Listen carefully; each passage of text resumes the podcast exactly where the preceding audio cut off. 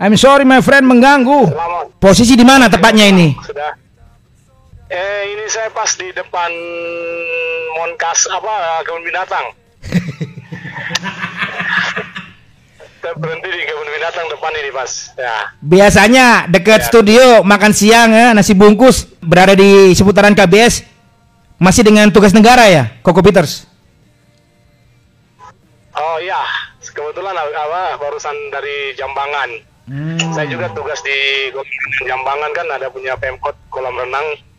Jadi tugasnya uh, ngawasin apa koordinator di kolam renang juga.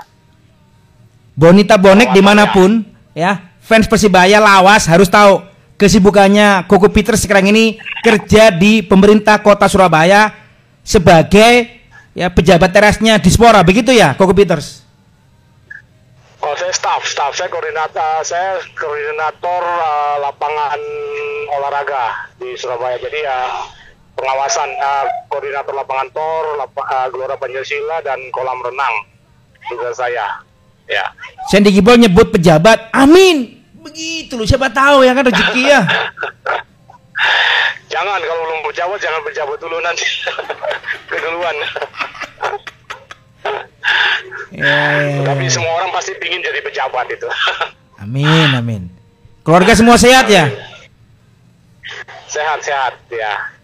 Pulang kerja di mana domisili rumahnya, Koko Peters? Uh, saya di Pondok Benowo. Tong- ya. Tonggonya Cak Mung, Mursyid Effendi.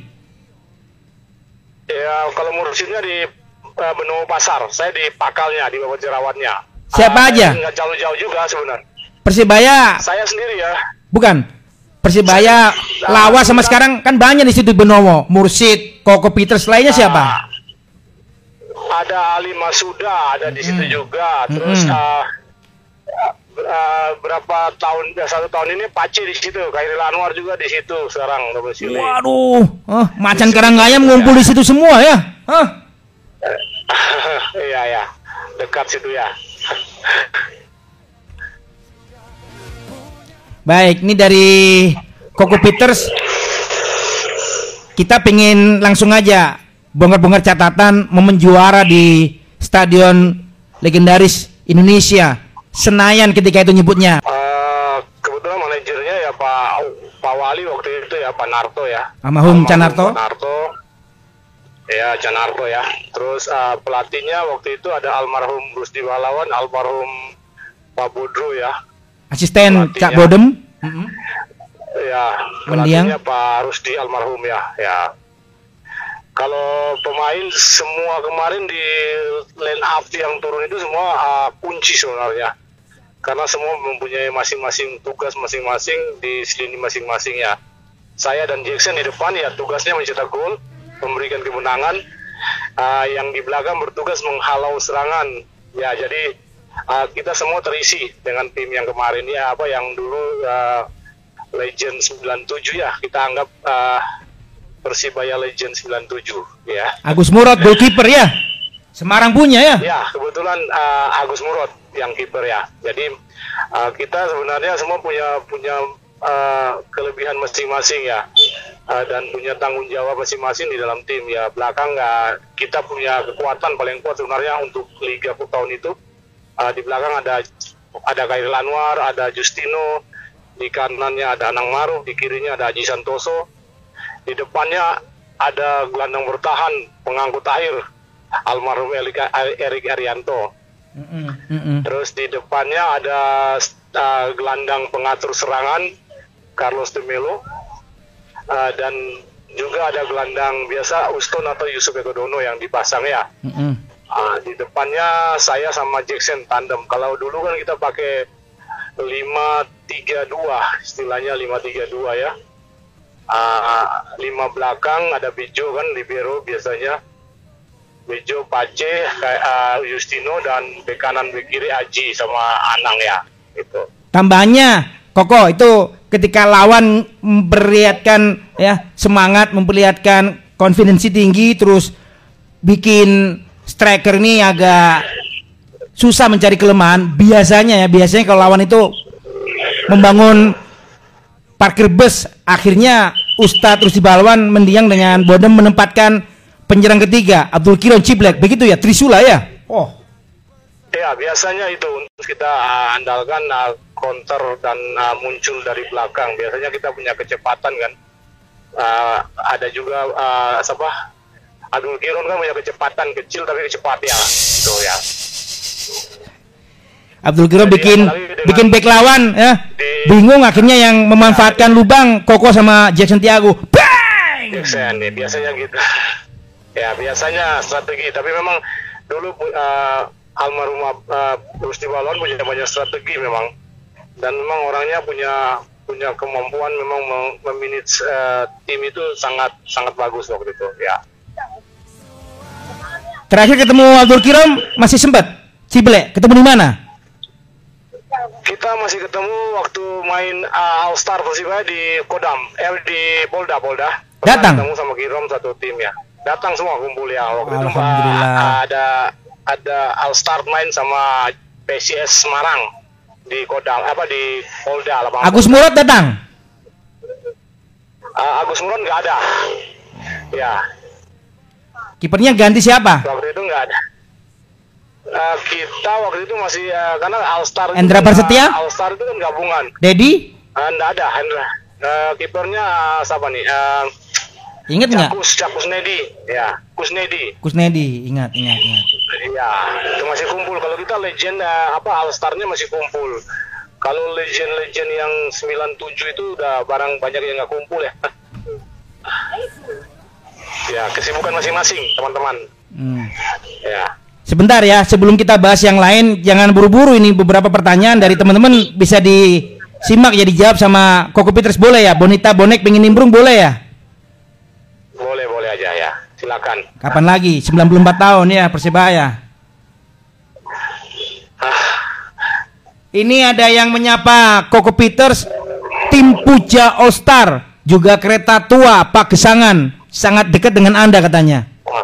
Andy Herrera. Ya, saya aktif, uh, aktivitasnya memang uh, kalau hari Selasa saya main di dengan teman-teman di apa di Pagesangan, Tua, terus kadang-kadang pernah main di Jambangan Puja, ya itu. Ush. Ya kumpul-kumpul dengan masyarakat. Walaupun sudah usia tua. Berapa menit kuatnya, Koko? Kalau main tua-tua kan nggak menitnya masih yang penting semangat aja udah masih kuat gitu mainnya. Asal jangan suruh eh, adu kecepatan terus ya, habis ya. Kalau suruh lari udah, kuat, kalau suruh lari lagi udah nggak kuat ya. kadang-kadang mereka lihat gitu kalau usianya memang sangat lihat dengan bedanya. Dulu masih muda bisa larinya kayak gitu. Ya, ya, ya. kalau udah tua kan udah beda itu pak. Ada lagi dari Pagesangan sekarang dari Surabaya Utara ini memberi pertanyaan. Apa ya kesan dari Koko Petrus? Media tanah air ketika itu belum ada HP seperti sekarang nggak ada smartphone. Ketika itu media Indonesia memberi label Persibaya Surabaya 97 The Dream Team. Apa yang diingat sama Koko Peters sebutan ini bukan sembarangan loh The Dream Team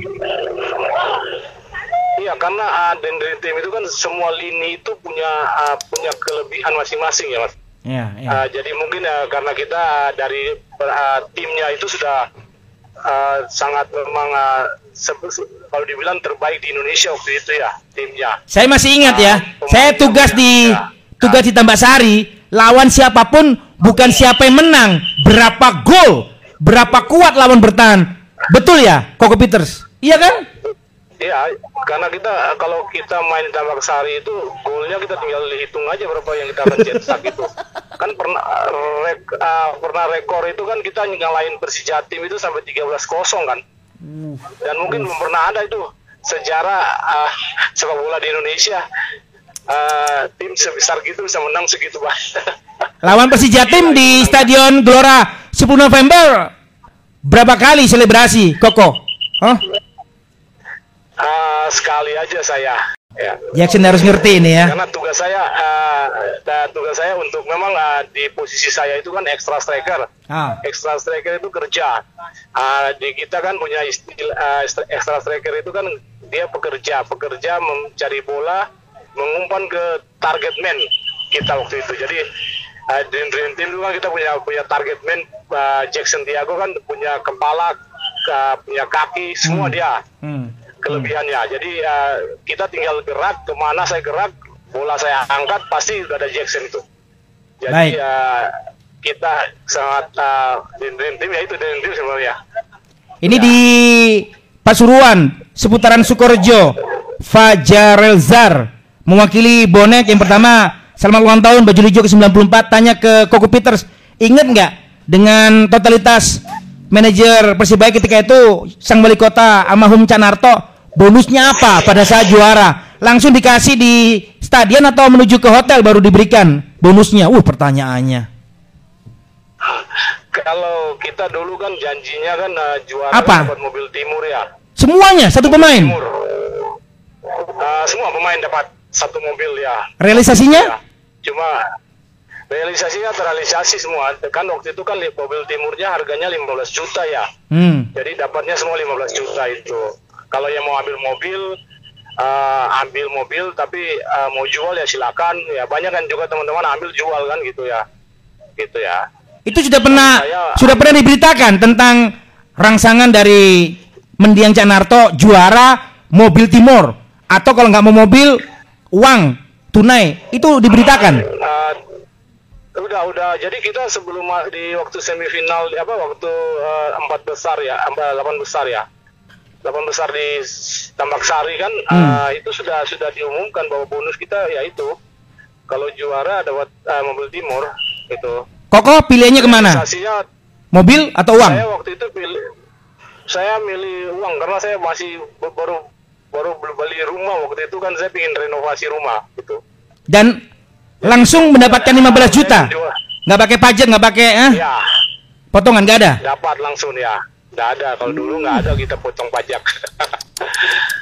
Luar biasa ya, luar Ya, biasa. dulu dulu, dulu ya, ya kita syukurin aja ya, harga itu dengan kita punya apa prestasi ya Karena- Pemain cadangan gimana, kok? Pemain cadangan ah, dapat lagi juga tapi saya kurang tahu dapatnya berapa itu karena ah, yang masuk nah, yang masuk di eh, sepuluh- eh, 11 pemain aja yang di dikasih itu sebenarnya Hmm. Dan ini tambahan ya, karena kita mau rangkum cerita luar biasa dari Koko pada saat menguasai Liga Indonesia berjaya di Gelora Bung Karno Stadion Senayan waktu itu. Ada nama Eri Irianto almarhum, dia mendadak sakit cacar. Saya berada di Hotel Indonesia ngelihat dia pakai penutup muka. Kasihan sekali. Sudah serius itu sakit cacarnya almarhum Eri Irianto. Nggak main. Masih ingat nggak ini? Kita andalkan ah, counter Wilson sama Yusuf sama Carlos de Melo. Biasanya gitu ya. Tiga tri ya. Tri gelandang bertahan. Gitu. Satu lagi. Houstonnya lebih lebih ber- bertahan. Ust- ah, Yusufnya agak agak naik ke depan bantu kalau dari Sandy Gibol nanya secara khusus.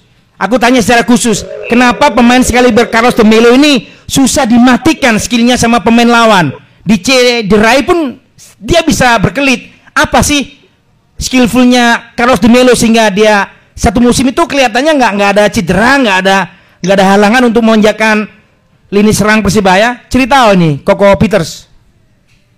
Ah, karena memang ah, kalau lihat Carlos dia punya punya insting bolanya sangat tinggi sekali jadi ya hmm. main bolanya tuh kayaknya ah, yang di, yang Kakinya lentur juga ya? bukan bukan Cepat berkelit? ya bukan speed ya tapi akurasi passingnya ah, cepat ambil keputusan untuk passing jadi lawan belum datang lagi dia udah tahu passing bolanya ke mana udah tahu jadi kayak dia dapat bola dia udah tahu saya lari ke mana udah dia kasih itu uh, uh. jadi uh, uh, iramanya kan kedua tahu. Jadi kalau dia dapat bola di tengah, udah tahu antara saya di kiri apa kanan dia udah tahu itu. Jadi insting bolanya cepat sekali ya.